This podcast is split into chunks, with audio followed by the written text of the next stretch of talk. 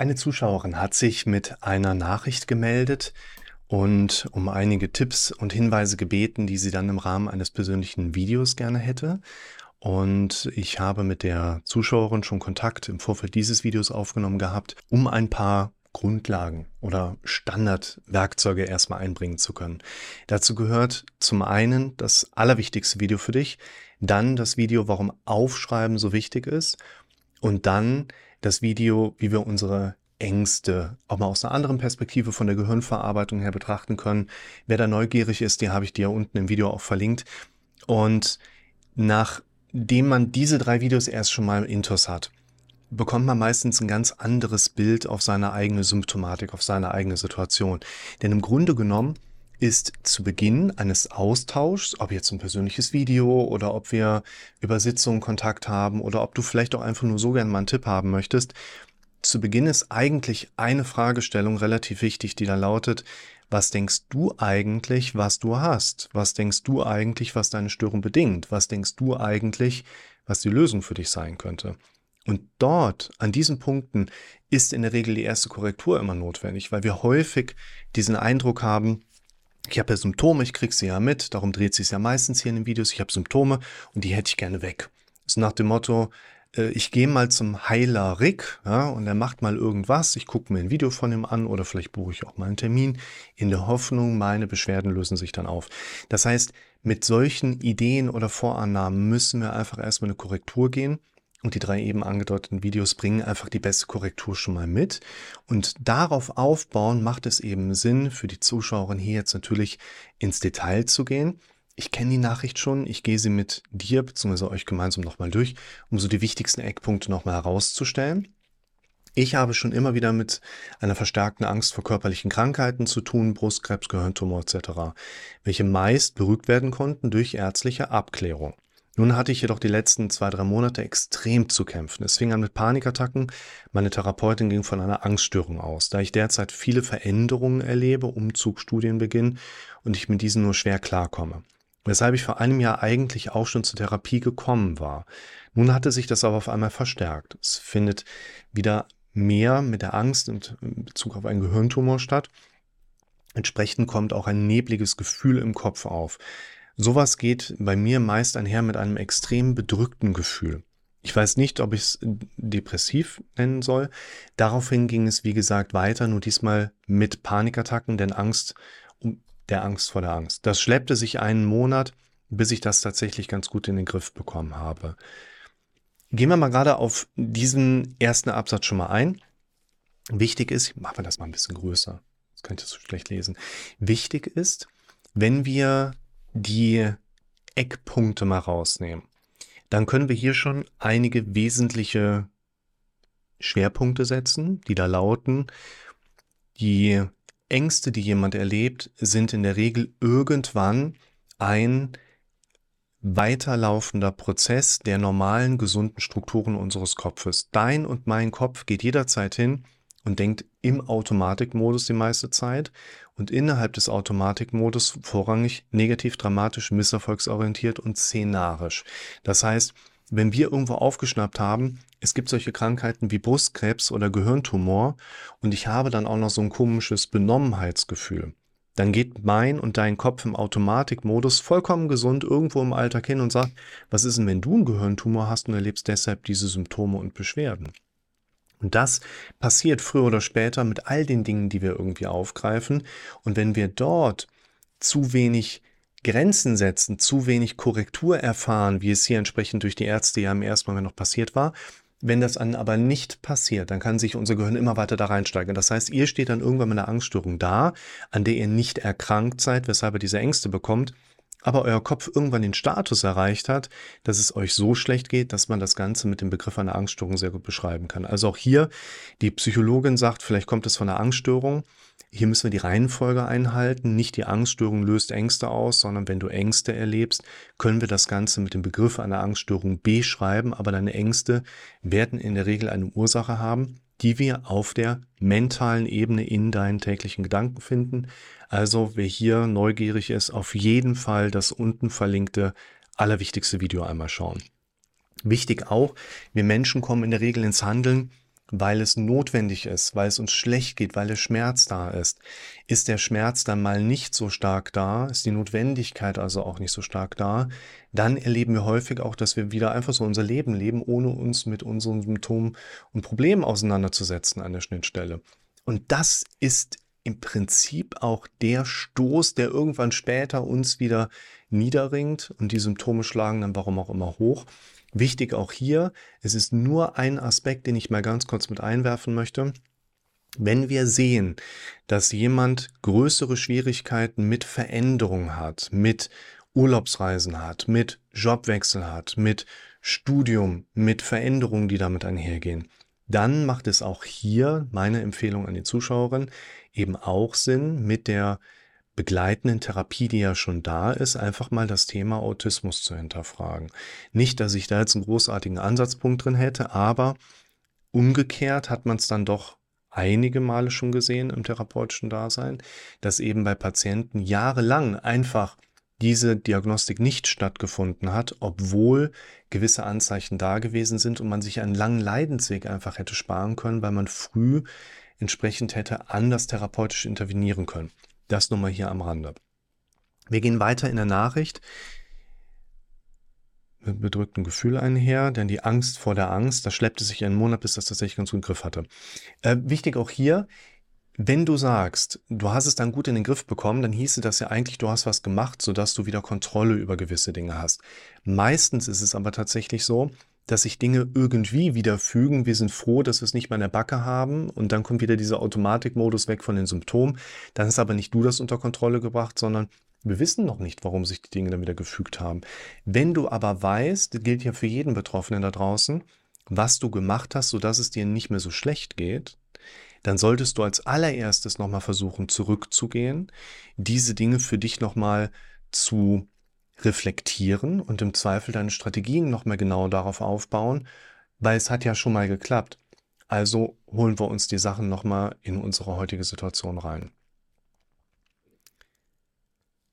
Seit ein für mich aber eher unkontrollierter Gedanke kommt einher mit ähm, ich war dabei, die neue Wohnung einzurichten und das erste Mal in meiner eigenen Wohnung zu schlafen. Ich lag da und auf einmal fühlte es sich an, als würde ich mich selbst innerlich anschreien. Ein für mich aber eher unkontrollierter Gedanke, seit diesem Schlüsselpunkt jedoch habe ich richtig Angst davor. Und meine Angst vor eigentlich körperlichen Krankheiten ging nun über zur Angst zu psychischen Erkrankungen. Ist übrigens auch ein ganz interessanter Hintergrund.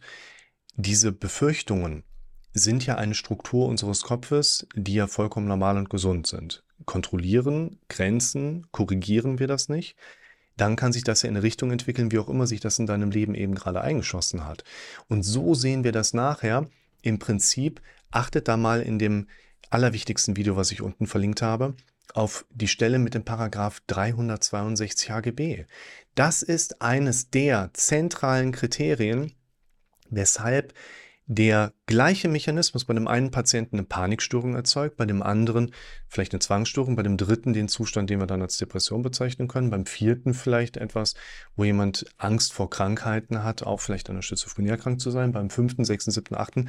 Wir haben immer ungefähr die gleiche Grundlage, wie sich die Dinge entwickeln und damit, liebe Leute, haben wir immer auch ungefähr die gleichen Mechanismen, wie wir da dran gehen nämlich Kontrolle über das eigene Denken wieder verstärkt mit reinzubringen, vor allen Dingen an den Punkten, wo es mir nicht so gut geht. Deshalb ganz wichtige Empfehlung, die ich jetzt der Zuschauerin schon mal mitgeben kann, auf die nächste Panikattacke vorbereiten, ist ein Kernelement, ein Kernvideo, wo ich genau diese Thematik aufzeige. Da, wo es uns schlecht geht, kommen wir meistens nicht richtig daran, etwas zu unternehmen, etwas zu machen. Da, wo es uns weniger schlecht geht, gibt uns unser Kopf aber gerade nicht den Auftrag, da dran zu gehen. Und genau an diesen Punkten sollten wir trainieren. Ein Zitat aus dem allerwichtigsten Video. Straßenbau, also das Neubauen der Datenautobahnen, funktioniert am besten bei geringem Verkehrsaufkommen. Wir müssen also einen Moment haben, wo wir nicht voll in der Problematik sind, also auch nicht durch unseren Kopf daran erinnert werden, dass es uns schlecht geht. Dafür müssen wir Wecker stellen. Ganz wichtiger Punkt. Ich mache mir seitdem tagtäglich Angst, schizophren oder ähnliches zu sein. Angst davor, verrückt zu werden. So doof das auch gegenüber wirklich betroffenen Personen klingen mag, jeglich für mich scheinbar unkontrollierbarer Gedanke wird ab nun an analysiert und ich habe ständig Angst davor, Stimmen zu hören. Durch diesen Strei für mich unkontrollierbar war. Deshalb bin ich, glaube ich, auch auf die Schizophrenie gekommen. Meine Therapeutin hat mir die Begrifflichkeit nochmal erklärt. Sehr gut um mir näher zu bringen, dass es nicht sein kann, dass ich das habe. Jedoch bringt mir das leider nichts. Es ist, als ob ich eine körperliche Krankheit googeln würde und nun noch mehr in mich reinhöre und zu gucken, ob ich die Symptome dieser habe oder eben nicht. Es gibt eine Seite in mir, die das versucht mit Logik zu bekämpfen. Aber die andere Seite will das nicht einsehen und denkt sich ständig, was wenn doch? Und dass es doch nur das sein könnte. Es begleitet mich jeden Tag, was mir jederzeit mehr als nur die Kräfte entzerrt. Und diesmal kann ich das leider nicht durch eine klare Diagnose einholen wie ein MRT oder ähnliches. Wichtig ist Folgendes. Wir sehen hier bei dieser jungen Frau ein sehr typisches Bild, was wir alle bei uns selber beobachten können, nämlich dass wir zu 99 Prozent unserer Zeit von einem automatisch denkenden Gehirn geprägt sind. Das Gehirn ist das Organ, von dem wir denken, dass wir damit denken. Unser Gehirn arbeitet die allermeiste Zeit im Automatikmodus. Und das bedeutet auch, dass die meisten Dinge, die wir als gedankliche Präsenzen erleben, was hauptsächlich Bilder und Sprachmuster in deinen Gedanken sind, das sind alles äh, größtenteils gar nicht deine Gedanken, von dir gedacht, von dir losgetreten, sondern aus deinem Automatismus herauskommt. Und das bedeutet für uns, dass wir erstens damit aufräumen dürfen, dass wir sagen, ja, ja, ich mache mir ständig Gedanken, ich überprüfe das dann ständig, ich analysiere das regelmäßig. Da dürfen wir aufklären, aufräumen und eine klare Linie finden, wie du anfängst, anders mit dir zu kommunizieren. Und dafür möchte ich dir vor allen Dingen das Video chronische Zustände unterbrechen ans Herz legen, was ich dann auch entsprechend hier verlinke. Und es gibt zwei Punkte, die hier ganz relevant sind. Also erstmal die Überschrift gerade, das meiste ist automatisch und wir sind im Prinzip immer auf der Suche nach etwas, was wir machen können und können uns dann wieder zurücklehnen und trotzdem eine positive Veränderung erleben. Das lässt sich jetzt natürlich im Detail in verschiedene Richtungen weiter ausbauen. Dass wir zum Beispiel sagen können, unser Gehirn will im Automatikmodus immer Energie sparen, Nahrung finden, Sexualität ausleben, Unsicherheiten abbauen, Sicherheiten aufbauen. Und in diesem Kontext will dein Gehirn immer den Weg des geringsten Widerstands finden. Kein Mensch ist faul. Es gibt nur Menschen, deren Umwelt ist quasi gestattet und sie keine größeren Ziele haben, weshalb es Menschen gibt, die keinen Grund zum Handeln haben. Sollen wir das Faulheit nennen? Von mir aus ja, aber es ist halt keine schlechte Charaktereigenschaft, sondern es ist immer noch eine Wahlmöglichkeit.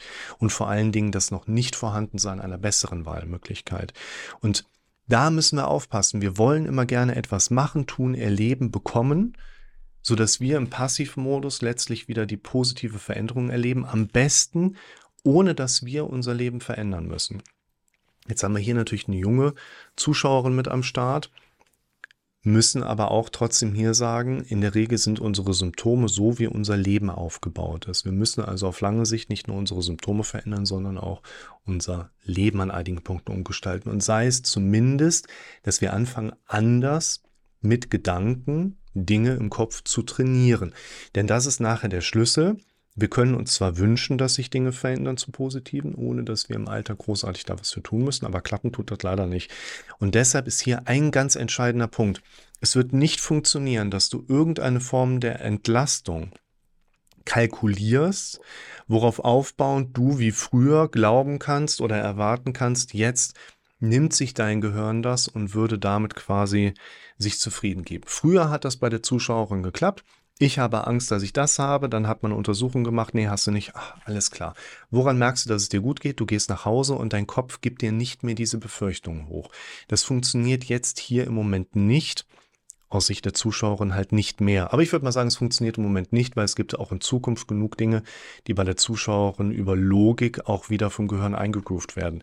Nur, der wichtigste Punkt ist, unser Gehirn glaubt nicht an das, was es gerade zum ersten Mal gehört hat. Und dafür zieht ihr euch alle mal auch das Video nochmal mit auf den Bildschirm. Mir fällt es schwer, meine Symptome als normal zu akzeptieren. Video ist ja unten verlinkt. Das würde ich euch in dem Sinne auch nochmal anraten, wo ich erkläre, hey, unser Gehirn glaubt, was es am häufigsten gehört hat und nicht, was es gerade erst aufgeschnappt hat. das sind auch die Kernsätze aus dem allerwichtigsten Video, die zum Ende kommen. Dein Gehirn glaubt, was es am häufigsten gehört hat. Dein Gehirn denkt, was es am häufigsten gedacht hat. Dein Gehirn macht, was es gesagt bekommt, nur mit dem Problem, dass es die meisten Dinge sich halt selber sagt. Du musst dein Verhalten so lange verändern, bis du bekommst, was du willst. Und du bekommst eine Veränderung in deinen Automatismen, nicht weil du das Richtige gerade gesagt bekommst oder denkst, sondern weil dein Gehirn es oft genug durchlebt hat. Wichtiger Punkt. Unser aller Gehirn will stets Informationen verarbeiten. Kriegt unser Gehirn keine neuen, nimmt unser Gehirn die bestehenden Informationen. Bei den bestehenden Informationen zuerst das, was am relevantesten ist. Relevanz entsteht aus Quantität und emotionaler Bewertung. Heißt ganz banal, wenn du im Moment in der Krise steckst, wo dein Gehirn dir immer wieder die gleichen negativen Gedanken hochbringt, dann werden wir auch sehen können, dass dein Gehirn in den letzten paar Tagen, Wochen, Monaten sich quasi ausschließlich um diese spezifischen Schwerpunkte mentalen Gedanken hat drehen können. Und wenn wir da eine Veränderung haben wollen, gilt es eben nicht, dass du das Richtige gesagt bekommst, sondern dass du dir anfängst, zunehmend oft das Richtige im Kopf mitzuteilen. Es reicht nicht, dir einmal zu sagen, doch, ich bin gesund. Du musst jetzt jeden Tag 10, 20, 30 Mal trainieren, hier oben einzugreifen. Das ist übrigens auch schon eine sehr klare Anleitung in dem Video chronische Zustände unterbrechen, was ich da beschreibe. Aber eine Sache möchte ich euch und vor allen Dingen der Zuschauerin auch gerne noch mit ans Herz legen. Und zwar, wie lange wird es dauern, bis deine Symptome weg sind? Das Video verlinke ich auch. In diesem Zusammenschluss im Prinzip gehe ich auf eine Sache nochmal ganz explizit ein, die ich gerade schon immer mal wieder so reingedroppt habe. Nämlich, unser Gehirn reagiert weniger darauf, wie lange etwas präsent war, sondern wie oft unser Gehirn das im Wiederholungskontext für sich so mitbekommen hat. Und das ist ein ganz entscheidender Punkt. Leute fragen ganz gerne, ah, ich habe die Symptome jetzt seit drei Monaten, vier Monaten, äh, wie lange brauche ich denn, bis sie wieder weg sind? Ja, andere haben die schon seit Jahren. Die fragen auch, wie lange brauche ich denn? Man kann nicht sagen, in zwei Monaten ist das wieder rum. Weil du kannst ja möglicherweise in zwei Monaten Dinge, die ich dir empfehlen, drei, viermal machen. Andere Leute machen sie drei, vierhundert Mal. Und der, der sie drei, vierhundert Mal macht, wird anders vorwärts kommen, als der, der sie nur drei, vier machen mag. Das heißt, ganz wichtig, versucht euch auch die Hinweise, die Tipps hier über Rückfragen im Zweifel mit reinzuholen. Ne? Ihr seht das Video, schreibt einen Kommentar drunter. Die Zuschauerin hat ja persönlichen Kontakt mit mir, dann schickst du eine WhatsApp nochmal zu. Und diese Modelle gehst du jetzt Schritt für Schritt nochmal durch. Denn wir können natürlich jetzt auch nochmal auf deine aktuellen Befürchtungen vor einer schizophrenen Erkrankung eine Diagnostik fahren und sagen, das macht keinen Sinn. Alleine schon. Alleine schon ein Ausschlusskriterium. Wenn du Angst davor hast, schizophren sein zu können, ist das im Prinzip schon fast ein Ausschlusskriterium für das Vorhandensein einer Schizophrenie. Aber das nur am Rande. Und Natürlich kann ich irgendwann einen Punkt erzeugen, wo ich dich überzeuge, dass du das nicht hast. Oder dein Gehirn besser gesagt überzeugen. Aber du gewinnst in deinem Leben viel mehr, wenn du hier lernst, dich in Zukunft selber zu überzeugen. Und es geht nicht nur über die richtigen Argumente, sondern die wichtige Komponente, der wichtige Faktor, den ihr immer beachten müsst, ist, dass die richtigen Argumente von euch oft genug gesetzt werden. Fangt an, laut mit euch zu sprechen, mit über die quantitativ hohe Zahl an Präsenzen in eurem Kopf, euer Kopf zunehmend umlernt. Dafür helfen euch auch die Videos, die ich hier ganz spezifisch verlinkt habe. Ich wünsche der Zuschauer alles Gute, freue mich auf eure Nachrichten oder eben Kommentare auch unter dem Video und sage bis ganz bald und alles Gute.